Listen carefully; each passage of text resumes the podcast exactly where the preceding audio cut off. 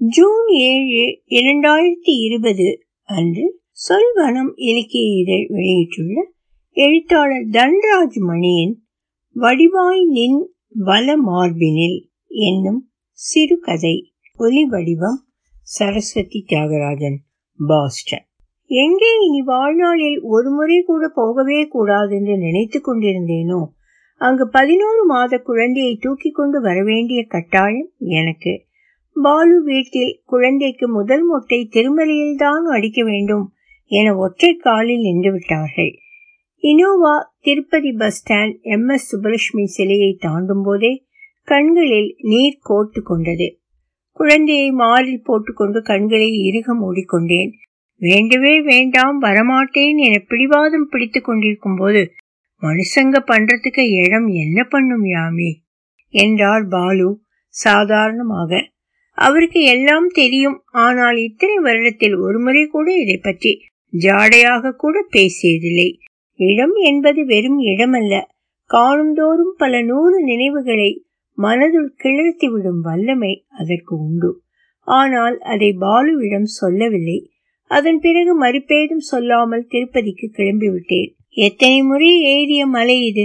நடந்தும் ஓடியும் பஸ்ஸிலும் ஜீப்பிலுமாக ஆறாவது படிக்கும் போதிலிருந்து கல்லூரி இறுதி ஆண்டு படிக்கும் வரை ஒரு பிரம்மோற்சவத்தை கூட தவறவிட்டதில்லை. பத்து நாள்கள் அப்பா மணவாள மாமுனிகள் சபை என்னும் வைணவ சபையில் உறுப்பினராயிருந்தார் ஸ்ரீரங்கம் திருப்பதி பெருமாள் கோயில் உற்சவங்களுக்கு சபை உறுப்பினர்கள் அனைவரும் குடும்பத்தோடு சென்று கைங்கரியங்கள் செய்வது வழக்கம். என்னுடைய அப்பா திருப்பதி உற்சவத்திற்கு பொறுப்பு. அதனால் எல்லா வருடமும் அங்கு சென்று விடுவோம். திருப்பதியில் சிருங்கேரி சங்கர கிருபா காட்டேஜ் எனக்கு என் வீடு போல. விடுமுறைக்கு வீட்டில் வேறு எங்கும் அழைத்து செல்வதில்லை. அதனால் திருப்பதி என்றாலே சிறு வயதில் உற்சாகம் வந்துவிடும். என்னை பொறுத்தவரை அது விடுமுறை. புதியவர்களை நிறைய சந்திக்கலாம். நாள் முழுக்க விளையாடலாம். தனியாக நாலு மாட வீதிகளையும் சுற்றி வரலாம். கோலாட்டம் கும்மி இசை என அற்புதமாக பொழுது போகும். ஒன்பதாவது படிக்கும் போதுதான் கையில் நடிகை ரேவதி படம் போட்டு பொம்மை பத்திரிகையுடன் நரேன் அறிமுகமானான். அடையாளம் தெரியலையா? நீ பாபாதா என்றார் ராஜபாளையம்.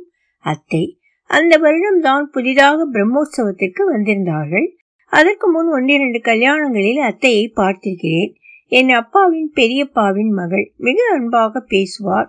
நான் பத்திரிகையையே பார்ப்பதை பார்த்துவிட்டு அதை என்னை நோக்கி நீட்டி இந்தா என்றான் நரேன். தேங்க்ஸ் என்று வாங்கி கொண்டேன். என் வீட்டில் வார பத்திரிகையெல்லாம் அப்பா வாங்கி தரமாட்டார் தினத்தந்தி மட்டும்தான். கட்டிக்கு போறவனுக்கு தேங்க்ஸ் எல்லாம் சொல்ற? என்றார் அத்தை. பெரிதாக அவர் ஜோக் அடித்து விட்டது போல எல்லோரும் சிரித்தனர். எனக்கு புக்கை வாங்கி இருக்க கூடாதோ? என்று தோன்றியது. அம்மா சாமி புறப்பாடு ஆச்சுன்னா போய் பார்த்துட்டு வா என்றார் என் முகம் வாடுவதை அவர் பார்த்திருக்க வேண்டும். நான் எழுந்து அறையை விட்டு வெளியே வந்தேன். என்னிடம் தெலுங்கில் பேச சொல்லி என் அம்மாவிடம் அத்தை சொல்வது கேட்டது. அனைவரிடமும் சகஜமாய் பேசி சிரிப்பவள் அந்த வருடம் அவர்கள் இருந்த நான்கு நாள்களும் அத்தை குடும்பத்தை முற்றிலுமாக தவிர்த்தேன். அத்தை இழுத்து வைத்து பேசினாலும் ஒன்றிரண்டு வார்த்தைகள் பேசிவிட்டு ஓடிவிடுவேன். ஊருக்கு புறப்படும் நாளென்று சொல்லிவிட்டு செல்ல ரூமுக்கு அத்தை குடும்பம் வந்திருந்தது.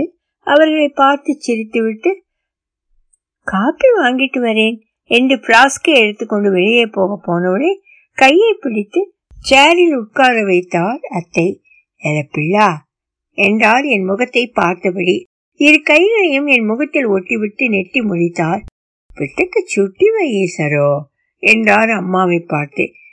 இங்க பைக்கா உன்கிட்ட தமிழையே பேசுறேன் சரியா? என்றவர் சற்று நிறுத்திவிட்டு இப்படி நீ என்னை பார்த்த உடனே ஓடுனா மனசுக்கு கஷ்டமா இருக்குல்ல? என்றார் அவர் கண்கள் கலங்கி கண்ணீர் கொட்ட ஆரம்பித்து விட்டது. அவ விளையாடிக்கிட்டு சுத்திக்கிட்டு இருக்கா. நீயா ஏதாவது நினைச்சுக்கிட்டு அழுதுகிட்டு இருக்க. வேற வேலை இல்லை உனக்கு என்றார் அப்பா. நீ சும்மா ஒன்ன சொல்லணும். பிள்ளைக்கு பாஷையும் கற்றுக் கொடுக்கல சொந்தத்தையும் சொல்லி கொடுக்கல. விளையாட போற பொண்ணுக்கும் விட்டா போதும்னு ஓடுற பொண்ணுக்கும் எனக்கு வித்தியாசம் தெரியாதா?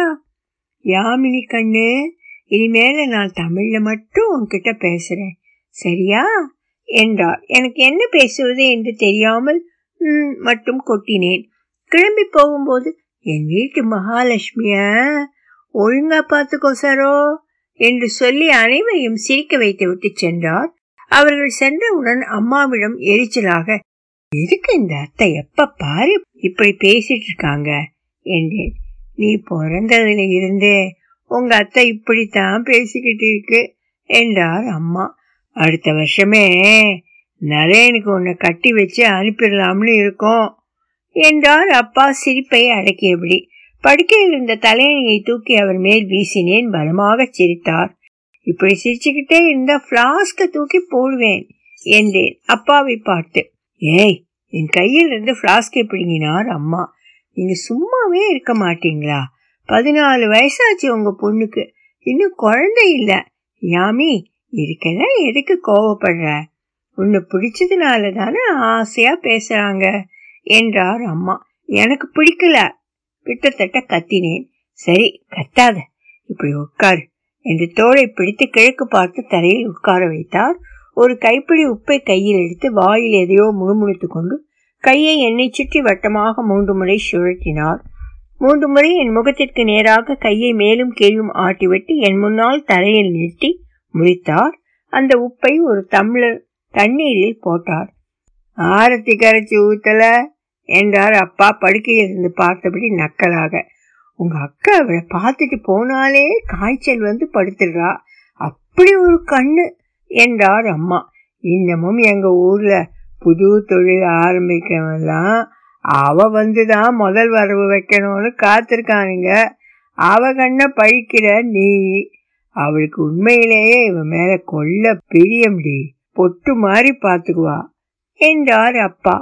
எல்லாம் காலம் வரும்போது பார்த்துக்கலாம் பிராப்தம் எப்படி இருக்கோ நீ இப்போ காப்பி எடுத்துட்டு வா என்றார் அம்மா. அதன் பிறகு கிட்டத்தட்ட அவர்களை நான் மறந்தே போனேன். அடுத்த வருடம் பிரம்மோற்சவம் வரை. அடுத்த வருடம் அத்தை குடும்பம் இரண்டு நாள்கள் தான் இருந்தார்கள். நரேன் பெட்டி நிறைய புத்தகங்களோடு வந்திருந்தான். பன்னிரெண்டாம் வகுப்பு பரீட்சைக்கு படிக்க. நானும் பத்தாவது அந்த வருடம் நான் எதையும் எழுத்து வரவில்லை. என் வீட்டிலும் என்னை ஒன்றும் சொல்வதில்லை. அவர்கள் வந்த முதல் நாள் நான் பச்சை பழம் இரண்டும் கல்கண்டும் கொளுத்தாத சூடமும் வைத்து வெண்கலத்தட்டை கையில் வைத்துக்கொண்டு உற்சவர் ஆரத்திக்கான வரிசையில் நின்று கொண்டிருந்தேன். மாடு வீதிப்படியில் அமர்ந்திருந்த அம்மா அப்பாவின் அருகில் அத்தையின் குடும்பம் வந்து அமர்ந்தது. அத்தை என்னை பார்த்து கையசைக்க நானும் கையசைத்தேன் சேர்ந்து கையாட்டிய நரேனை பார்த்து புன்னகைத்தேன். அத்தையும் மாமாவும் அம்மா அப்பாவுடன் பேசிக் கொண்டிருக்க நரேன் என்னையே பார்த்து கொண்டிருந்தான். நான் உற்சவர் வருகிறாரா என மாட வீதியில் ஒரு கண்ணும் இன்னும் என்னையே பார்த்து கொண்டிருந்த நரேனின் மேல் ஒரு கண்ணுமாய் இருந்தேன். கோலாட்டமும் பஜனை குழுக்களும் வேத வரிசைகளும் தான் வந்து கொண்டிருந்தன. அவன் என்னையே இப்படி பார்த்து கொண்டிருப்பது பிடித்தது போலவும் இருந்தது பிடிக்காதது போலவும் இருந்தது. மலையப்பர் ஸ்ரீதேவி பூதேவியுடன் கற்பக விருட்ச வாகனத்தில் வந்து ஆரத்தி ஏற்று முன்னால் நின்றார். கேட்பதையும் கேட்காததையும் தருபவர் சூடத்தை கொளுத்தி வாகனத்தின் மேல் சம்மணமிட்டு அமர்ந்திருந்த பட்டாச்சாரியார் கையில் கொடுத்தேன். தட்டை சாமிக்கு காட்டிவிட்டு இரண்டு சாமந்தி பூவை தட்டில் வைத்து என் கையில் கொடுத்துவிட்டு தலையில் சடாரி வைத்தார் வாகனத்தின் கீழே நுழைந்து மறுபக்கம் வந்த பிறகுதான் உரைத்தது நான் எதுவுமே வேண்டவில்லை என்பது. பத்தாவது ஸ்கூல் ஃபர்ஸ்ட் வர வேண்டிக் கொள்ள நினைத்திருந்தேன். நகைகளையும் அலங்காரத்தையும் பார்த்து கொண்டு அப்படியே நின்று விட்டேன். சரி கேட்காமலே தருவார் என சமாதானப்படுத்திக் கொண்டு படியேறினேன். கை நீட்டியவர்க்கெல்லாம் கல்கண்டியை கொடுத்து கொண்டே அம்மாவிடம் போய் தட்டை கொடுத்தேன். தட்டில் ஒன்றிரண்டு கற்கண்டுகளும் பழமும் மட்டும் இருந்தன. அம்மா சாமந்தி பூவை எடுத்து என் ஜடையில் வைத்து விட்டாள். அத்தை என்னை பிடித்து இழுத்து கட்டி கொண்டார் எப்படி இருக்க? என்றார். நான் பலமாக தலையாட்டினேன். பாரு மறக்காம அந்த தமிழ பேசுறேன் என்றார். நான் சிரித்துவிட்டு மெதுவாக அவர் கரங்களில் இருந்து விடுவித்துக் கொண்டு அப்பாவின் அருகில் சென்று நின்றேன். நரேன் அவன் கையில் வைத்திருந்த புத்தகத்தை என்னிடம் கொடுத்தான். பளபளவென கனமாக இருந்தது. பிலிம் ஃபேர் என்று ஆங்கிலத்தில் போட்டிருந்தது. வாங்கி கொண்டேன். யாமினி எங்களோட உள்ள சாமி பார்க்க வரியா? என்றார் அத்தை. நான் அம்மாவை பார்த்தேன். அவர் சரி என்பது போல் பார்த்தார். நான் தலையாட்டினேன். எங்களுடன் அன்று ஊரிலிருந்து வந்திருந்த சில சபை உறுப்பினர்களும் வந்திருந்தனர். வராகசாமி கோயிலுக்கு முதலில் போனோம். அங்கும் நரேனின் கண்கள் என்மேலேயே இருந்தன. இப்போது அது எனக்கு எரிச்சலை கொடுத்தது. உள்ளே தரிசனத்திற்காக காத்திருந்த அறையில் அத்தையும் மாமாவும் சபையில் இருந்த சிலருடன் முன்னால் உள்ள இருக்கையில் அமர்ந்து விட்டனர். அங்கு இடமில்லாததால் நானும் நரேனும் பின் இருக்கையில் உட்கார்ந்தோம் உட்கார்ந்த சில நிமிடங்களிலேயே எதுக்கு அப்படி உத்து உத்து பார்த்துட்டே இருக்க? என்றேன். அந்த கேள்வியை எதிர்பார்க்காதவன் போல் அவன் கண்கள் விரிந்தன. உடனே சிரித்துவிட்டு இந்த பட்டுப்பாவாடி சட்டையில் ரொம்ப அழகாய் இருக்க. ரெட் உனக்கு ரொம்ப பொருத்தமாயிருக்கு. அதான் பார்த்துட்டே இருக்கேன். நான் பார்க்கறது மட்டும்தான் உனக்கு தெரியுது. அங்க பார் அந்த பையன் கூட தான் உன்னை பார்த்துட்டு இருக்கான் என்றான். கண்களில் எனக்கு கண்ணீர் கோர்த்து கொண்டது. அவன் முன் அழக்கூடாது என அடக்கி கொண்டு ஒன்றும் சொல்லாமல் பிலிம் ஃபேரை புரட்டி கொண்டிருந்தேன். யாமி இதுக்கு எதுக்கு கண் கலங்குற? அம்மா பார்த்தா நான் அவ்வளோதான். ஏய் என்று கையில் வைத்திருந்த அவன் பாட புத்தகத்தால் என் புறங்கையை இடித்தான். என் பேர் யாமினி என்றேன் எரிச்சலாக. சரி சாரி என்றவன் பாட புத்தகத்தை பிரித்து படிக்க ஆரம்பித்து விட்டான். அதன் பிறகு இருவரும் காத்திருப்பறை கதவு திறந்து வரிசையில் சேரும் வரை பேசிக்கொள்ளவில்லை எங்களுடன் வந்தவர்கள் எங்களுக்கு இருபது முப்பது பேர் முன்னால் சென்று கொண்டிருந்தனர். மாமா எங்களை அழைத்துச் செல்ல பின்னால் வர முயற்சிக்கு கூட்டம் அவரை தள்ளி கொண்டு போனது. அவர் நரேனிடம் என்னை பத்திரமாக கூட்டி வரும்படி சைகை காட்டிவிட்டு கூட்டத்தோடு நகர்ந்து விட்டார். நரேன் கண்களில் பயம் தெரிந்தது. இப்படி முண்டியடிக்கும் கூட்டத்தில் அவன் தனியாக மாட்டுவது இதுதான் முதல் முறை என தெரிந்தது. எனக்கு இது நிறைய பழக்கம். பலமுறை விளையாட்டு போல நான் தனியாகவே தரிசனத்துக்கு வந்துவிட்டு போவேன். பத்து நாளும் பொழுது போக வேண்டுமே. எனக்கு சிரிப்பு வந்தது. அவன் முகத்தை பார்த்து பாவமாகவும் இருந்தது. அவன் கையை பிடித்தேன் திடுக்கிட்டு திரும்பி பார்த்தான். அது நான் தான் என்பது தெரிந்து அவன் முகத்தில் சற்று ஆசுவாசம். என் பின்னால் வா என சைகை காட்டிவிட்டு முன்னால் நகரும் கூட்டத்தின் இடப்புறமாக குறுக்காக நகர்ந்தேன். அவனும் நகர்ந்து என் அருகில் வந்தான். கூட்டம் நடுவிலும் வலப்புறமும் முண்டியடிக்க இடப்புறத்தில் யாரும் தள்ளாமல் நடக்க முடிந்தது. ரைட் சைட் கதவு இது. கதவு திறந்தப்புறம் எல்லாரும் ரைட்லயும் சென்ட்ரல்லையும் தான் ஓடுவாங்க. இப்படி லெஃப்ட்ல நகர்ந்துட்டா நம்ம நசுங்காம தப்பிச்சுக்கலாம் என்றேன் என்னை பார்த்து புன்னகைத்தான். நீ ரொம்ப படிப்புன்னு தெரியும். இவ்வளோ பிராக்டிக்கல் புத்திசாலியா இருப்பன்னு தெரியாது என்றான். அதெல்லாம் இல்லை. ரெண்டு தடவை நசுங்கினா தானா தெரிஞ்சிடும் நான் நல்லா படிப்பேன்னு யார் சொன்னா? என்றேன். யாரு சொல்லணும்? உன்னை பத்தி எனக்கு எல்லாம் தெரியும் என்று விட்டு என்னை பார்த்தான். நான் புருவத்தை அப்படியா? என்பது போல உயர்த்தினேன். உனக்கு சிகப்பு பிடிக்கும் ஸ்கூல் பிடிக்கும் நூற்றி மூணு டிகிரி காய்ச்சல் இருந்தாலும் ஸ்கூலுக்கு போயிடுவ சினிமா பார்க்க பிடிக்கும். அந்த சண்டே ஆனால் பிரியாணி செஞ்சே ஆகணும். கையில் எது கிடைச்சாலும் படிப்ப. எப்பவும் முதல் ரேங்க் தான் எடுப்ப. உன் க்ளோஸ் ஃப்ரெண்ட் பேரு ஆர் பிரியதர்ஷினி. உனக்கு க்ளோஸாக இருக்கிறவங்கள தவிர வேறு யாரும் உன்னை யாமின்னு கூப்பிட்டா பிடிக்காது. அப்புறம் உனக்கு என்னை பற்றி என் பேரை தவிர ஒன்றுமே தெரியாது என்றான். என் க்ளோஸ் ஃப்ரெண்ட் பேரெல்லாம் எப்படி தெரியும்? என்றேன். எல்லாம் தெரியும் என்றான் மர்ம புன்னகையுடன். அத்தைக்கு என்னை பிடிக்கும் அவங்க கேட்டு சொல்லி இருப்பாங்க என்றேன். ஆமா உன் அத்தைக்கு உன்னை பிடிக்கும் ஆனா உன்னை பத்தி பெருசா ஒன்னும் தெரியாது எனக்கு தெரியும் என்றான். யாரு சொன்னா என்னை பத்தி? என்றேன். யாரை சற்று அழுத்தியே சொன்னேன். யாரெல்லாம்னு கேளு. கோயம்புத்தூர்ல இருந்து வர்ற எல்லா சொந்தக்காரங்களும் நல்லா இருக்கியான்னு கூட கேட்க மாட்டாங்க. உன் பிராணம் தான் பாடுவாங்க. முதல்ல எரிச்சலா இருக்கும். இப்ப பழகிடுச்சு என்றான். உன்னை பத்தியெல்லாம் அப்படி யாருமே என்கிட்ட சொன்னதே இல்லை என்றேன் ஆச்சரியமாய். உனக்கு அது பிடிக்காதுன்னு அவங்களுக்கு தெரியும் என்றான். உனக்கு மட்டும் பிடிக்குமா? இப்பதான் எரிச்சலா இருக்கும்னு சொன்ன? என்றேன். சின்ன வயசுல இருந்து சொல்லிட்டே தான் இருக்காங்க. நான் பெருசா ரியாக்ட் பண்றதில்ல. அதனால பிடிக்குதுன்னு நினைச்சிட்டு சொல்றாங்க போல என்றான். ஏதோ ஏமாற்றமாய் இருந்தது. இருவரும் அதன் பிறகு ஒன்றும் பேசிக்கொள்ளவில்லை இருந்த இரண்டு நாளும் அவன் கண்கள் என்னையே சுற்றி கொண்டிருந்தன. அவர்கள் கிளம்பும்போது அப்பார்வை எப்போதும் என்மேல் இருந்தது போல என் மனம் அதற்கு பழகி விட்டிருந்தது அந்த வருடம் நரேனை பற்றி என் காதுகளில் அடிக்கடி விழுந்து கொண்டே இருந்தது. அவன் குறைவாக மார்க் வாங்கியது. அவனை சென்னையில் தனியார் கல்லூரியில் மருத்துவ படிப்பு சேர்த்து விட்டது. மாமாவிடம் அவன் மார்க் வாங்காததற்காக திட்டு வாங்கி அழுதது. என்னை பற்றி இங்கிருந்து போவோரிடமெல்லாம் விசாரித்தது. அடுத்த வருடம் பிரம்மோற்சவத்திற்கு அத்தையும் மாமாவும் நான்கு நாள்கள் வந்திருந்தனர். நரேன் ஒரே நாள்தான் இருந்தான். சென்னையில் இருந்து கருட சேவை அன்று காலையில் வந்தான். அதிகாலையில் வயதானவர்கள் சிலரை தரிசனத்துக்கு அழைத்து சென்று விட்டு மதியம்தான் நான் காட்டேஜிற்கு வந்தேன். அம்மா நரேன் வந்திருப்பதாக சொன்னால் தளிகை அறைக்கு சாப்பாடு எடுக்க கேரியர் கொடியை எடுத்துக்கொண்டு சென்றேன். கருட சேவை என்பதால் ஒரே கூட்டமாக இருந்தது. பந்தி போடுவதற்கு முன் திருப்பல்லாண்டு சேவிக்க தொடங்கியிருந்தனர். நான் கேரியர் கொடியை உள்ளே கொடுத்துவிட்டு அறையின் பெண்கள் பகுதியில் வந்து நின்றேன். அக்கண்கள் என்மேல் வந்து அமர்வது தெரிந்தது. அடியோடு மோடும் நின்னோடும் பிரிவின்றி ஆயிரம் பல்லாண்டு வடிவாய் நின் வல மார்பினில் வாழ்கின்ற மங்கையும் பல்லாண்டு. வடிவால் சோதி வலத்துறையும் சுடர் ஆழியும் பல்லாண்டு. படைப்போர் புக்கு முழங்கும் அப்பாஞ்ச சந்நியமும் பல்லாண்டே. கோஷ்டியில் அவன் குரல் மட்டும் பிரிந்து எனக்கு ஓங்கி ஒலித்தது. கண்கள் அவன் மேல் போய் பதிந்தது. மேல் சட்டையை மடியில் வைத்து வெற்று மார்புடன் கோஷ்டி நடுவில் மூன்றாம் ஆளாய் உட்கார்ந்திருந்தான். கையில் பிரபந்த நோட்டு இருந்தது. அவன் கண்கள் அதில் இல்லை. சுற்றி இருக்கும் யார் பிரஞ்சையும் இல்லாமல் என்னையே பார்த்து கொண்டிருந்தான். நான் தலையை இடமும் வலமும் ஆட்டி பிரபந்த நோட்டை பார்க்கும்படி தலையை அசைத்தேன். எனக்கு மட்டும் ஒரு புன்னகையை கொடுத்துவிட்டு நோட்டிலும் ஒரு கண் வைத்தான். என் மனதினில் வடிவாய் நின் வல மார்பினில் எனும் வரி ஓடிக்கொண்டே இருந்தது. சேவை முடியும் வரை அவன் மேலிருந்து என் பார்வையை எடுக்கவில்லை.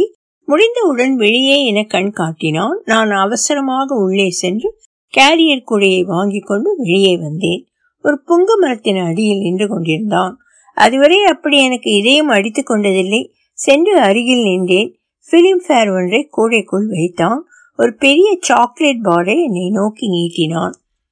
இது நீ ஸ்கூல் ஃபர்ஸ்ட் வந்ததுக்கு. என்றான். வாங்கி கூடைக்குள் போட்டேன். நைட் கருட சேவை பார்த்துட்டு உடனே இறங்குறேன். காலேஜ் லீவ் போட முடியாது என்றான். எல்லாரும் இறங்குவாங்க. கூட்டமாய் இருக்கும் என்றேன். என்ன பண்றது? போயாகணும் என்றான். என்னை அறியாமல் என் கண்கள் கலங்கியது.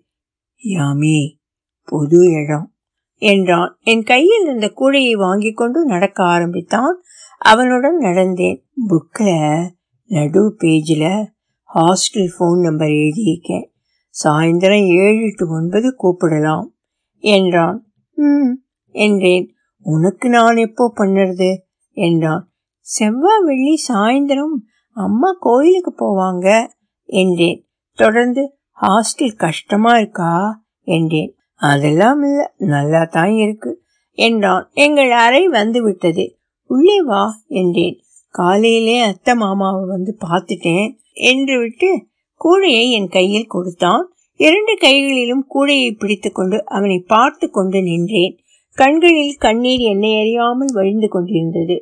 நரேன் பதட்டமாக சுற்றுமுற்றும் பார்த்துவிட்டு யாமி லூசு கண்ணை தொட என்றான். நான் திரும்பி படிக்க தேடி கைப்பிடித்திண்டில் கூழையை வைத்தேன். துப்பட்டாவை சரி செய்வது போல் முகத்திற்கருகில் கொண்டு வந்து கண்ணை துடைத்துவிட்டு துப்பட்டாவை தோளில் சரிய விட்டேன் திரும்பி அவனை பார்த்து புன்னகைத்து விட்டு சரியா என்பது போல் தலையை ஆட்டினேன்.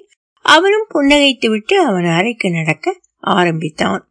அவன் சென்னை கிளம்பிய பிறகு இருப்பு கொள்ளாமல் திருமலையிலிருந்தே மூன்று முறை அவன் ஹாஸ்டலுக்கு எஸ்டிடி போட்டு பேசிவிட்டேன். அதன் பிறகு நான் பன்னிரெண்டாவது படித்து முடிக்கும் வரை ஒரு நாள் அவனிடம் பேசாமல் இருந்தாலும் எனக்கு பைத்தியம் பிடிப்பது போல் இருக்கும். புத்தகத்தை மடியில் வைத்துக்கொண்டு பகல் கனவுகளில் ஆழத் தொடங்கினேன். பிளஸ் டூ மார்க்கில் அது பிரதிபலித்தது. ஸ்கூலின் முதல் ஐந்து மார்க்குகள் வாங்கியவர்கள் லிஸ்டில் கூட நான் இல்லை. வாங்கிய மார்க்கிற்கு பாண்டிச்சேரி மகாத்மா காந்தி பல் மருத்துவக் கல்லூரியில் படிக்க இடம் கிடைத்தது. சென்னைக்கு அருகில் நரேனுக்கு அருகில். வெளியூருக்கு அனுப்பவே விருப்பமில்லாத அப்பாவிடம் சண்டை பிடித்து சென்று சேர்ந்தேன். தொலைபேசி அழைப்புகள் தொடர்ந்து கொண்டிருந்தன.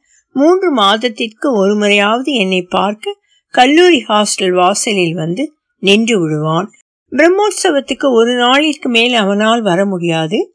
அதனால் நிறைய நேரம் கூட இருக்க வேண்டும் என்பதற்காக மதியம் திருப்பதி சென்று சேர்ந்து அலிப்பிரிவில் இருந்து நடந்தே திருமலை செல்வோம். நாங்கள் மேலே ஏறி செல்ல ஆகும் ஐந்து மணி நேரமும் சீப்பும் விளையாட்டுமாய் இருக்கும். காட்டேஜ் பக்கம் போகவே மனசில்லாமல் திருமலை மாட வீதிகளில் சுற்றி சுற்றி வருவோம். என் கல்லூரி இறுதி ஆண்டில் மருத்துவ பயிற்சி காலம் முடித்து நரேன் சென்னையிலிருந்து ராஜபாளையம் சென்று விட்டான். ஒரு சின்ன கிளினிக்கை தொடங்கி நடத்தி கொண்டு எம்டி பரீட்சைக்கு படித்துக் கொண்டிருந்தான்.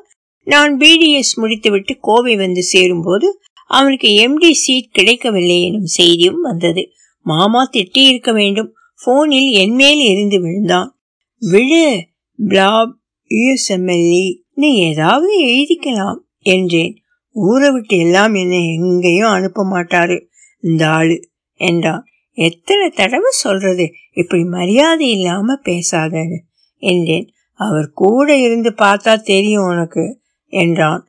நான் வேணா ரெண்டு நாள் அங்க வரட்டுமா? என்றேன். வேணாம் நீ இருந்தா அப்புறம் உன் முன்னாடி ஒரு அர்ச்சனை ஆராதனை நடக்கும் என்றான். சரி நீ இங்க வா எனக்கு உன்னை பார்க்கணும் போல இருக்கு என்றேன். கிளினிக்கை விட்டுட்டு வர முடியாது யாமே. அதுக்கும் கத்துவாரு என்றான். அவனுக்கு ஆறுதலாக சில வார்த்தைகள் சொல்லிவிட்டு வைத்தேன். அம்மா இரவில் சாப்பிடும்போது மேலே ஏதாவது படிக்க போறியா? என்றாள். இல்லம்மா வேலைக்கு தான் போறேன் என்றேன். அப்ப முதல்ல கல்யாணத்தை முடிப்போம் என்றாள். நான் பதில் எதுவும் சொல்லவில்லை. அடுத்த நாளே அம்மாவும் அப்பாவும் ராஜபாளையம் கிளம்பி சென்று வந்தனர். மூன்று மாதத்தில் வைத்துக் கொள்ளலாம் என சொல்லியதாக சொன்னார்கள். ஆனால் இரண்டு நாள்களாக அதற்கான மகிழ்ச்சி அவர்கள் முகத்தில் இல்லை. மூன்றாம் நாள் என்னால் பொறுக்க முடியவில்லை. அம்மாவிடம் என்ன நடந்தது அங்க? போயிட்டு வந்ததுல இருந்து ரெண்டு பேருக்கும் மூஞ்சே இல்லை என்றேன். அம்மா அப்போதும் ஒன்றும் சொல்லவில்லை. நின்ற வாக்கில் காய் நறுக்கி கொண்டிருந்தாள். பிடித்து என் பக்கம் திருப்பி நிற்க வைத்து என்னம்மா? என்றேன்.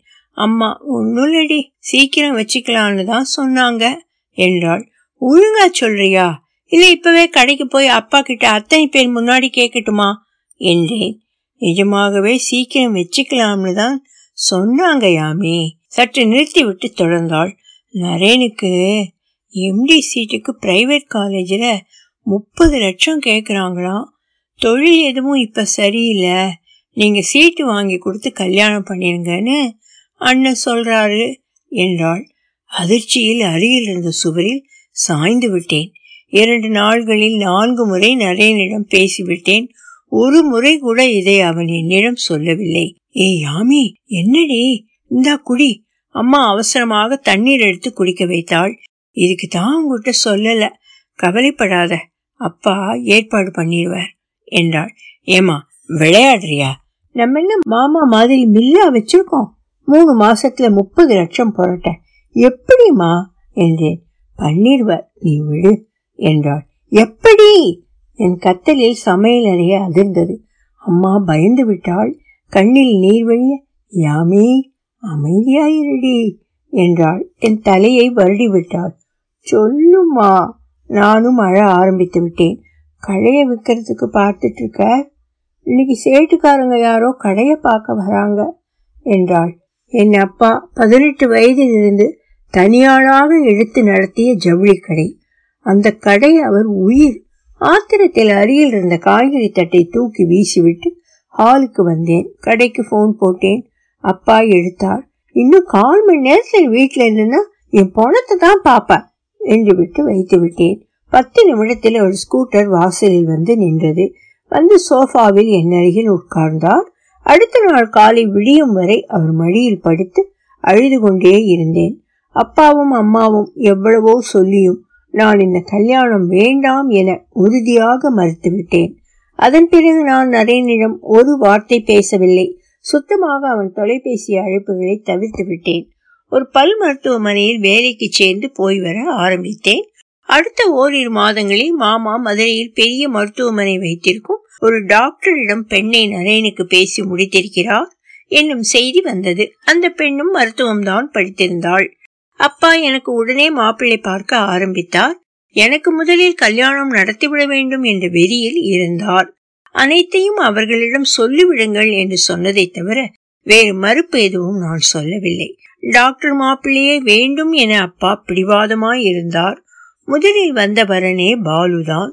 அதுவே அமைந்து விட்டது கல்யாணத்திற்கு அப்பா ராஜபாளையத்துக்காரர்கள் யாரையும் அழைக்கவில்லை. ஆனால் கல்யாணத்திற்கு இரண்டு நாட்கள் இருக்கும்போது அத்தை அவர்களுடைய வெள்ளை நிற அம்பாசிடரில் வந்து வீட்டு முன் இறங்கினார். அப்பா வீட்டில் இல்லை அம்மா என்ன செய்வது என்று தெரியாமல் உள்ள வாங்க என்பது போல் தலையை மட்டும் ஆட்டிவிட்டு வீட்டிற்குள் வந்து விட்டாள். டிரைவர் பெரிய தட்டு நிறைய மங்கள பொருட்களை கொண்டு வந்து டீப்பாய் மேல் வைத்தார். பின்னால் அத்தை வந்தார். நான் நைட்டியில் சோஃபாவில் உட்கார்ந்து கொண்டிருந்தேன். எதுவும் பேச தோன்றாமல் அத்தையை வெறித்து பார்த்தேன். உங்க அப்பன் குடும்பத்துல ஒரே பொண்ணு நான் தான் என்னோட ஆசீர்வாதம் இல்லாம நீ மறுவீடு போகக்கூடாது கண்ணா. போ போய் சேலை மாத்தி பொட்டு வச்சுட்டு வா. சரோ தண்ணி கொஞ்சம் கொண்டா. என்று விட்டு தட்டில் இருக்கும் பொருட்களை எடுத்து வைக்க ஆரம்பித்தார். நான் அம்மாவை பார்த்தேன். அம்மா போ என்பது போல் சைகை காட்டினார் சென்று சேலை மாற்றி பொட்டு வைத்து வந்தேன். அதற்குள் அத்தை நடுவீட்டில் மனை வைத்து குத்து விளக்கேற்றி தயாராக நின்று கொண்டிருந்தார். அம்மா சுவரில் சாய்ந்து உட்கார்ந்து கொண்டு சேலையை வாய்மேல் வைத்து அழுகையை அடக்க சிரமப்பட்டு கொண்டிருந்தார். அத்தை என்னை அழைத்து சென்று மனையில் உட்கார வைத்தார். மஞ்சள் குங்குமம் வைத்துவிட்டு தெலுங்கில் ஒரு மங்கள பாடலை முணுமுணுத்துக் கொண்டு நெல்லை இரண்டு கைகளிலும் கைப்பிடி பிடித்து என் தலையிலும் தோளிலும் மடியிலும் காலிலும் மூன்று முறை போட்டார். கன்னத்தில் மஞ்சள் சந்தனம் பூசிவிட்டு முன்னால் புடவையையும் நகையையும் வைத்திருந்த தட்டை எடுத்து என்னிடம் நீட்டினார். நான் வாங்கவில்லை. தட்டை தரையில் வைத்துவிட்டு அப்பொருட்களின் மேல் தன் கையை வைத்து அக்கையை என் தலையில் தழுவினார். அம்மா காலில் உழு என்றது தீனமாக கேட்டது. நான் அத்தையின் மஞ்சள் தேய்த்து தேய்த்து மஞ்சளாகவே மாறிவிட்ட கால்களை தொட்டேன். என் தலையை தொட்டு பாக உண்டால நாதல்லி என்று வாழ்விட்டு சொன்னார் அம்மா பெருங்குரல் எடுத்து அழுது கொண்டே இப்படி ஆசீர்வாதம் பண்ணி அனுப்புறதுக்குத்தான் சின்ன வயசுல இருந்து அவ மனசுல ஆசைய வளர்த்து விட்டீங்களா வதன என்றார் அத்தை அம்மாவின் அருகில் சென்று உட்கார்ந்து அம்மாவை அவர் தோளில் சாய்த்து கொண்டார். நான் சிலை போல் தரையை பார்த்து கொண்டு உட்கார்ந்திருந்தேன். நேரம் நல்லா இல்லைன்னா கண்ணு முன்னாடி இருக்கிற மகாலட்சுமிய இப்படி எட்டி உதைக்கத்தான் தோணும் சரோ. என் பிள்ளைக்கு கொடுத்து வைக்கல அவன் விதி. மகாலட்சுமி மாறல இல்லைன்னா பெருமாளே வெறும் ஆள்தான். என் மருமவ மகாலட்சுமி சரோ. நீ ஏன் அழுவுற? யாமினி யார கட்டினாலும் அவளை அவன் நெஞ்சில வச்சு தாங்குவான். என்றார். சற்று நேரம் இருந்துவிட்டு கிளம்பிவிட்டார்.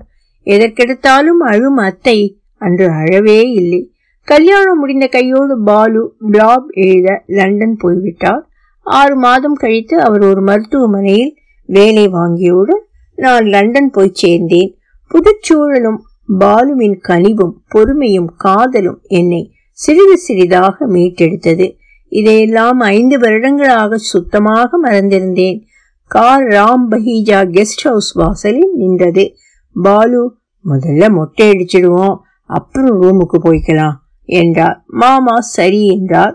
பின்னால் இன்னொரு இன்னோவாவில் பாலுவின் நெருங்கிய சொந்தங்களுடன் என் அம்மாவும் அப்பாவும் வந்திறங்கினர். அதில் அவர் தாய் மாமன் மகள் குடும்பமும் அடக்கம். அவர் மகளுக்கு ஐந்து வயதில் ஒரு மகன் இருந்தான். எனக்கு திருமணமானவுடன் பிறந்தவன். பாலுவின் தாய் மாமா ஊரில் இருந்து வந்தவுடன் குழந்தையை தூக்கியும் தூக்காமல் சுந்தரு பாரா நீ கட்டிக்க போற பொண்ணு என்றவரை இடம் சூழல் வயது எதுவும் பார்க்காமல் கண்டபடி கத்திவிட்டேன். அம்மா யாமி? என்று ஆரம்பித்தாள். அவளையும் திட்டிவிட்டேன். அதற்கு கோபித்துக் கொண்டு அவர் இன்று வரவில்லை. அவர் மகள் குடும்பம் மட்டும் வந்திருக்கிறது. என் நாக்கிற்கு பயந்து அதன் பிறகு யாரும் அப்படி பேசவில்லை. குழந்தைய மொட்டை போடும்போது உங்க மடியில தான் உட்கார வைக்கணும். என்றேன் பாலுவிடம். விடுதிக்கு கீழே இருந்த கல்யாண கட்டடத்திற்கு படியிறங்கிக் கொண்டிருக்கும் போது என்னை பார்த்து சிரித்துவிட்டு குழந்தையை கையில் வாங்கி கொண்டார்.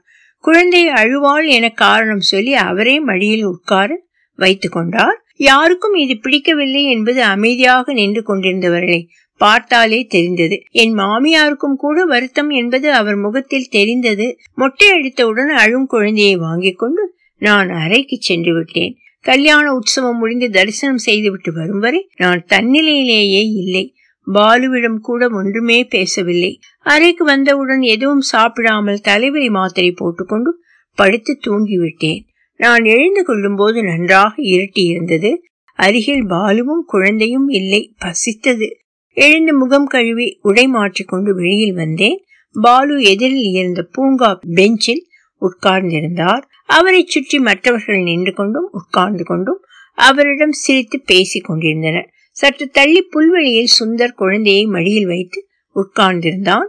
குழந்தை விழாமல் பத்திரமாக பிடிக்க வேண்டும் என தன் கைகளை ஜாகிரதையாக அவளை சுற்றி கோர்த்து கொண்டிருந்தான். என் மாமியார் ஒரு பெரிய வண்ணப்பந்தை அவர்களை நோக்கி உருட்டி கொண்டிருந்தார். குழந்தை அதை கையில் பிடித்து வீசிவிட்டு உற்சாகமாக சிரித்தாள்.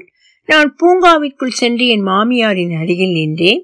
பந்து என் காலில் வந்து மோதியது. அதை கையில் எடுத்துக்கொண்டு அவர் அருகில் முட்டி காலிட்டு அமர்ந்தேன். இப்போ எப்படி இருக்குடா? என்றார் பாலுவின் அம்மா. நல்லா இருக்கு அத்தம்மா என்று சொல்லிவிட்டு சற்று தயங்கி கோபமா என்றேன். எதுக்கு? என்பது போல் பார்த்தார். காலையில நான் தான் அவரை மடியில வச்சுக்க சொன்னேன் என்றேன். என் தோளில் மெதுவாக தட்டிவிட்டு புன்னகைத்தார். இதுக்கு எதுக்கு கோபம் உனக்கு பிடிக்கலேனா அது எதுக்கு செய்யறது? இதெல்லாம் நம்ம இஷ்டத்துக்கு பண்ணிக்கிறது தான் என்றார் அவர் கையை என் கைக்குள் எடுத்துக்கொண்டு அவரை பார்த்து புன்னகைத்தேன். அவரும் புன்னகைத்து விட்டு பாரு அத்தனை பேர் சுத்தி நின்று பேசிக்கிட்டே இருக்காங்க. எப்படா நீ வருவன்னு? உன் புருஷன் உன்னையே பார்த்துட்டு இருக்கான் பாரு. போ போய் பாரு என்றார். நான் வாய்விட்டு சிரித்தேன். நான் சிரிப்பதை பார்த்துவிட்டு சுந்தர் என்னை பார்த்து சிரித்தான். கையில் இருந்த பந்தை சுந்தரை நோக்கி உருட்டினேன். வருது வருது பிடி பிடி என்றான். குழந்தை பந்தை பிடித்து எரிந்தாள் நான் எழுந்து அருகில் சென்று அவன் தலையை செலுப்பிவிட்டு பாப்பாவை ரொம்ப அழுத்தி அழுத்தி பிடிச்சா? அப்புறம் உண்மையிலேயே கக்கிருவா என்றேன். நல்ல பாப்பா. அப்படியெல்லாம் பண்ண மாட்டாத்த என்றான். நான் சிரித்து அவன் கன்னத்தை கிள்ளிவிட்டு பாலுவை பார்த்தேன். என்னைத்தான் கண்ணெடுக்காமல் பார்த்து கொண்டிருந்தார். ஏனோ ராஜபாளையம் அத்தை கடைசியாய் என்னை பார்த்தபோது சொன்னது ஞாபகம் வந்தது. வடிவாய் நின் வலமார்பினில் எனும் வரி மனதுள் ஓடிக்கொண்டிருந்தது. அவரை நோக்கி நடந்தேன். ஒலி வடிவம் சரஸ்வதி தியாகராஜன் பாஸ்டன்.